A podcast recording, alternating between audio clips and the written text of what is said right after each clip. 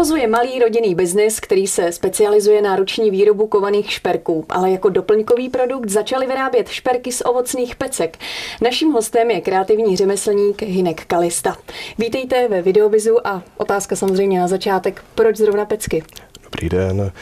Pecky jsme začali vyrábět až po našem přestěhování do městysu Pecka v Podkrkonoší, že jsme si říkali, co jiného na té pecce můžeme nabídnout než ovocné pecky.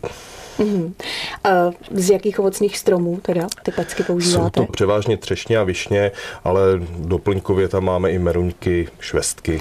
Ta představa, že doma sedíte v rodinném kruhu a čistíte pecky, jak to vůbec probíhá? Takhle už to nejde, protože přeci jen to prodáváme trošku nebo vyrábíme ve větším eh, měřítku, takže pecky se zpracovávají ve větších várkách, v pračkách a následně se to suší. A kde se inspirujete? Jak by měl třeba ten výrobek vypadat?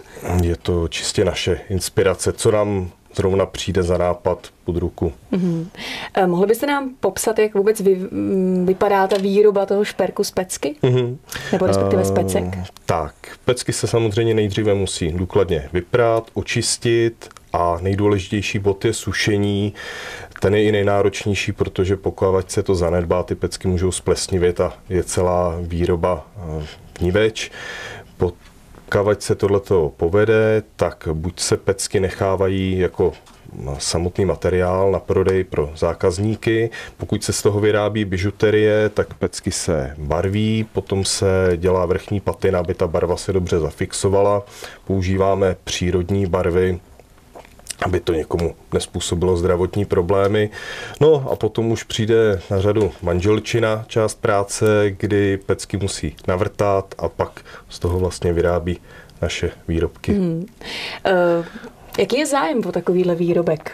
Kdo je vlastně jako zákazníkem? Kdo má opravdu zájem o to mít něco takového doma?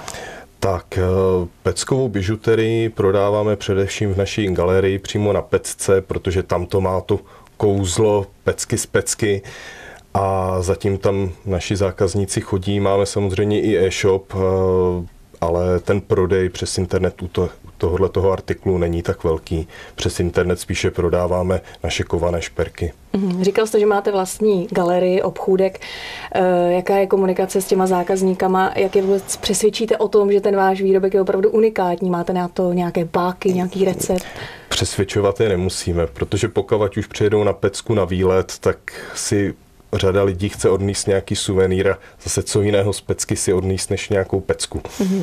Já si dokážu představit, že si koupím takovýhle výrobek, vypadne mi eh, doma jedna pecka ano. a budu chtít určitě tu věc jako reklamovat, říkat si, že mm-hmm. to prostě asi není úplně uh, dokonale vyrobené. Ono nic není nezničitelné, je to samozřejmě bižuterie, stát se to může. Našim zákazníkům se snažíme nabídnout jak u bižuterie, tak u šperků plný servis, eh, to jest pokud se něco podobného stane, můžou se na nás obrátit a rádi jim to opravíme. Mm-hmm.